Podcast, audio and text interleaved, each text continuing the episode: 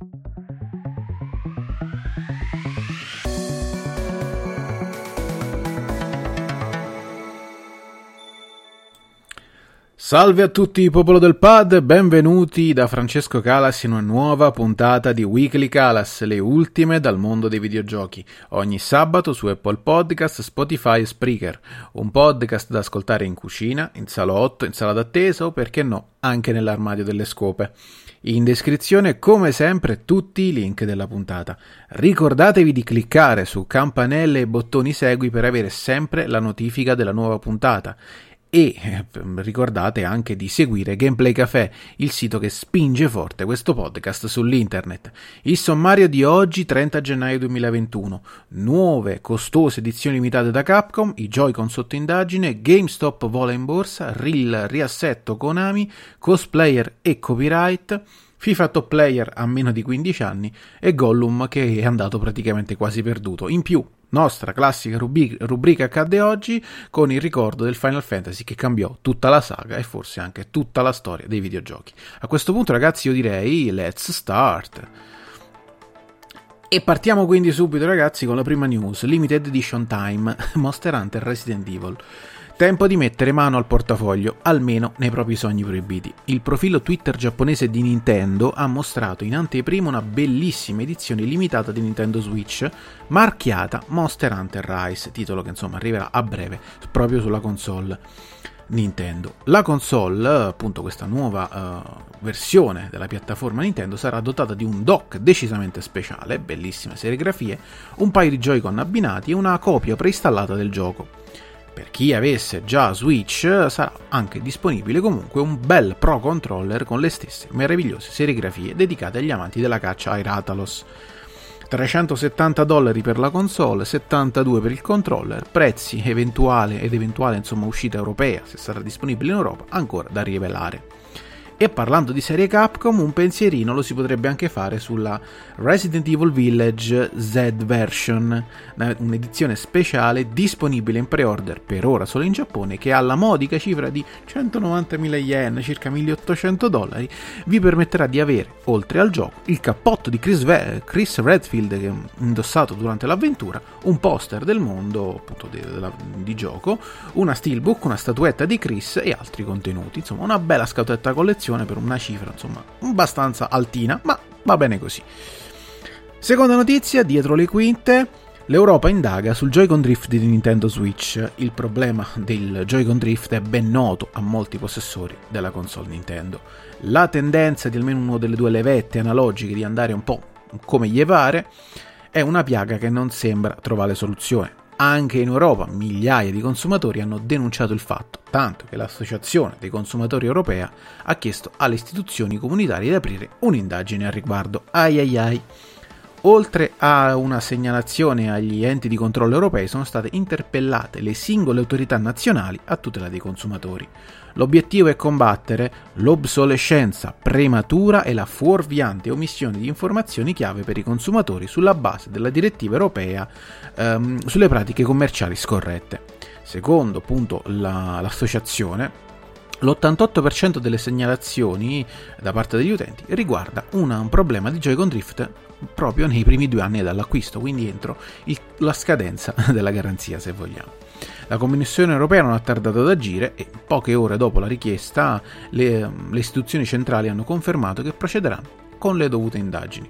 A questo punto tutto passa in mano all'Unione europea che potrebbe approfondire la questione a questo punto e preparare, perché no, un, un'azione contro Nintendo nell'ambito del regolamento dei consumatori. Grane su grane per un errore di progettazione di Nintendo, al mio modesto modo di vedere, abbastanza, abbastanza grave. Ma passiamo oltre, andiamo da un'altra parte. Per una notizia negativa ne arriva una positivissima che non ci saremmo mai aspettati di ricevere. GameStop, il rilancio, il titolo vola in borsa. Il 2021 di GameStop, della catena GameStop, sembra davvero roseo. I cambi dirigenziali della scorsa estate e l'arrivo di una nuova generazione di console sembrano aver reso decisamente più solida l'azienda, quantomeno agli occhi degli azionisti. A fine 2020 si sono visti i risultati della ristrutturazione aziendale e dirigenziale, grazie anche all'ammodernamento e restyling degli store eh, avvenuto insomma in tempi recenti. A dare un'ulteriore spinta al cambiamento sono poi giunti gli accordi con Microsoft, di cui abbiamo anche parlato in passato, e l'arrivo sul mercato della next gen, quindi di PlayStation 5 e Xbox Series X, che sicuramente hanno fatto impennare le vendite. Il valore delle singole azioni è cresciuto di 10 volte rispetto alla scorsa primavera, quando aveva raggiunto il suo minimo, appunto, eh, il minimo del 2020.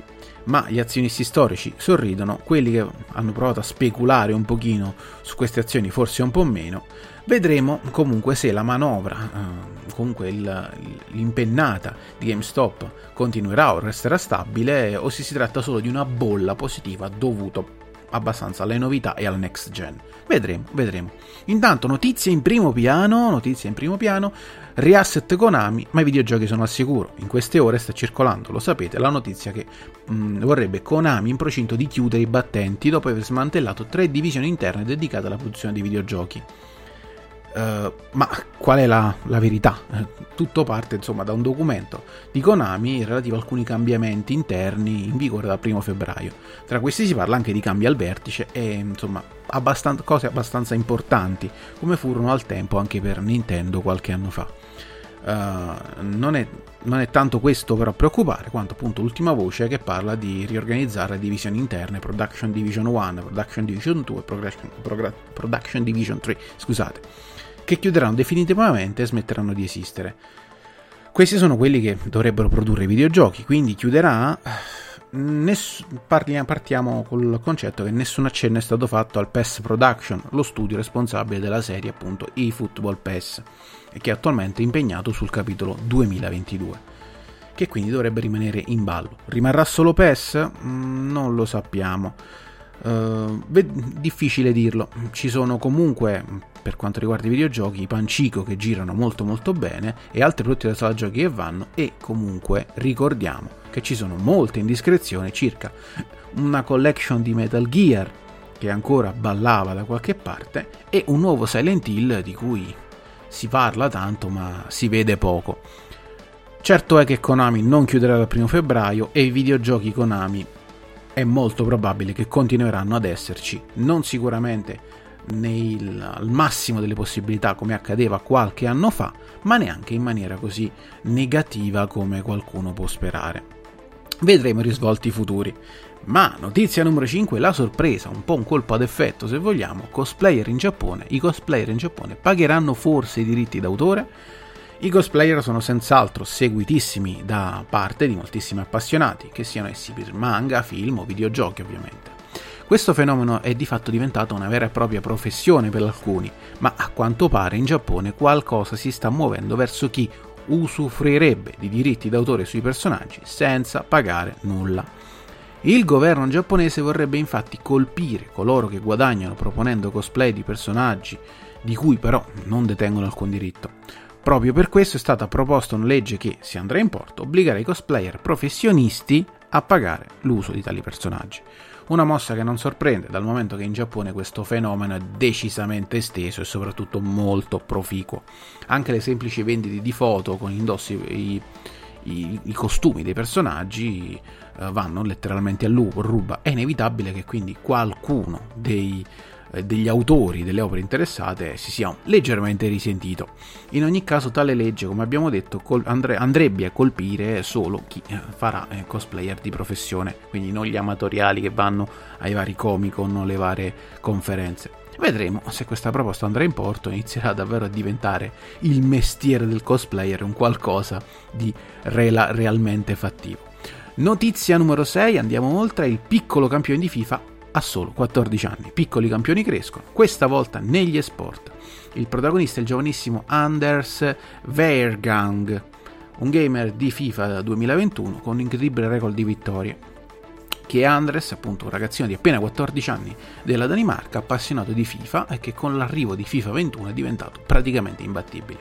Al momento Viergang eh, è il giocatore più forte al mondo, con l'incredibile record di 450 vittorie consecutive con 0 sconfitte.